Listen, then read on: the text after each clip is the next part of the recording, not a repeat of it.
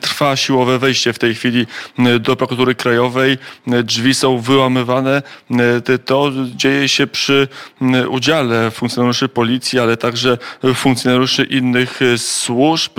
Wydaje się, że to, co było zapowiadane od kilkunastu godzin, w tej chwili się dzieje. W tej chwili w Warszawie trwa próba, a może nawet skuteczne siłowe przejęcie gmachu, ale też komputerów, bo komputery mają być wynoszone konkretnych takich biurowych sprzętów w prokuraturze krajowej. Kolejna instytucja e, jest w sposób niezwykle wątpliwy, zanim wielu całkowicie bezprawny, przejmowana przez ministrów, przez rząd Donalda Tuska. Naszym gościem dr Bartosz Lewandowski, prawnik, adwokat, mecenas. Dzień dobry panie mecenasie, dobry wieczór.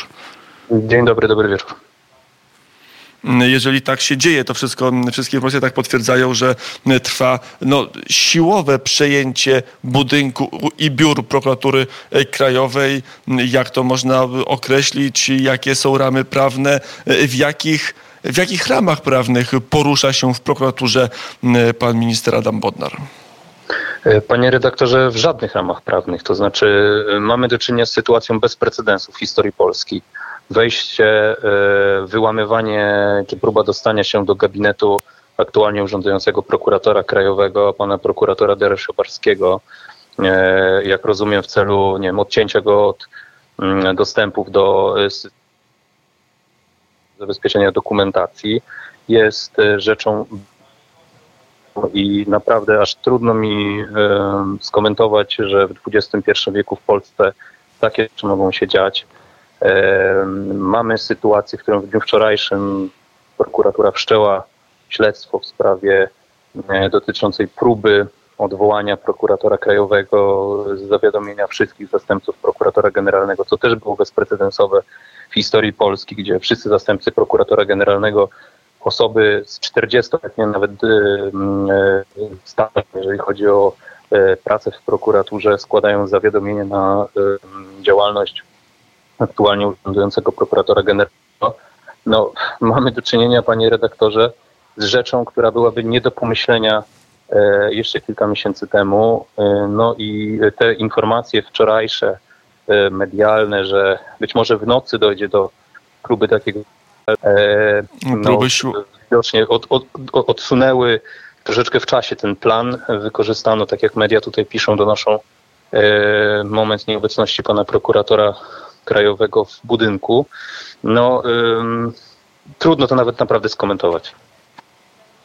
E, panie doktorze, panie mecenasie, jakie będą konsekwencje prawne, bo e, to, że e, przejmie być może fizyczne kontrole nad komputerami, nad bazami danych, nad przepustkami, nad infrastrukturą techniczną i informatyczną pan Bilewicz, nie wiem, czy to kończy sprawę, bo większość prokuratorów pracujących w prokuraturze krajowej uznaje, że odwołanie pana Barskiego jest niezgodne z prawem, a powołanie pana Bilewicza na nieistniejące w polskiej prawie stanowisko pełniącego obowiązki prokuratora krajowego jest nielegalne. E, to oznacza całkowity paraliż prokuratury krajowej? No, y, oczywiście, że tak. Znaczy, konsekwencje tego y, są absolutnie straszne, jeżeli chodzi o, o funkcjonowanie prokuratury. Przecież prokuratura krajowa jest jednostką, która e, no, wyraża zgodę, też przechodzą wszystkie kontrole operacyjne przez, e, przez ręce prokuratora krajowego. Tam jest mnóstwo danych wrażliwych. No, powiem szczerze, nie wiem jaka będzie oczywiście reakcja i czy jakakolwiek reakcja nastąpi ze strony zastępców prokuratora generalnego. Natomiast no, ja mam uzasadnione podejrzenie do tego, że dochodzi po prostu do pełnienia czynu zabronionego. No, te, te informacje medialne są, e, są bardzo niepokojące i e, liczę na to, że też jako obywatel, że minister sprawiedliwości jakoś ustosunkuje się do tego. No, no mamy do czynienia naprawdę z sytuacją, e, która nigdy nie miała miejsca w historii i która, która jest po prostu kolejnym przejawem jakichś metod na pewno nie mieszczących się w porządku prawnym Rzeczypospolitej Polskiej.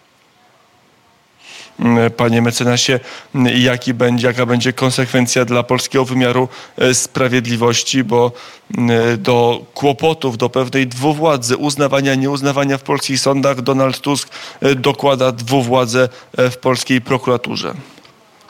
No to będzie moim zdaniem daleko podważało zdolności e, prokuratury. To jest próba moim zdaniem wybicia zębów Orbanowi, który ma czuwać nad bezpieczeństwem Polaków, ma zajmować się ściganiem przestępstw, a przede wszystkim to fakt, że tego typu, e, tego typu działania mają miejsce dzień po tym, jak prokuratura wszczyna E, wszczyna postępowanie karne w związku e, z działaniami pełniącego obecnie funkcję ministra sprawiedliwości, no, e, w pewien sposób nasuwa ten wniosek, dlaczego to jest czynione. Poprzednio, no, realizacja czynności procesowych związanych z zabezpieczeniem chociażby dokumentacji dotyczącej nielegalnego przejęcia mediów publicznych, między innymi przez pana ministra Sienkiewicza skończyła się natychmiastową reakcją i próbą e, odwołania e, pana prokuratora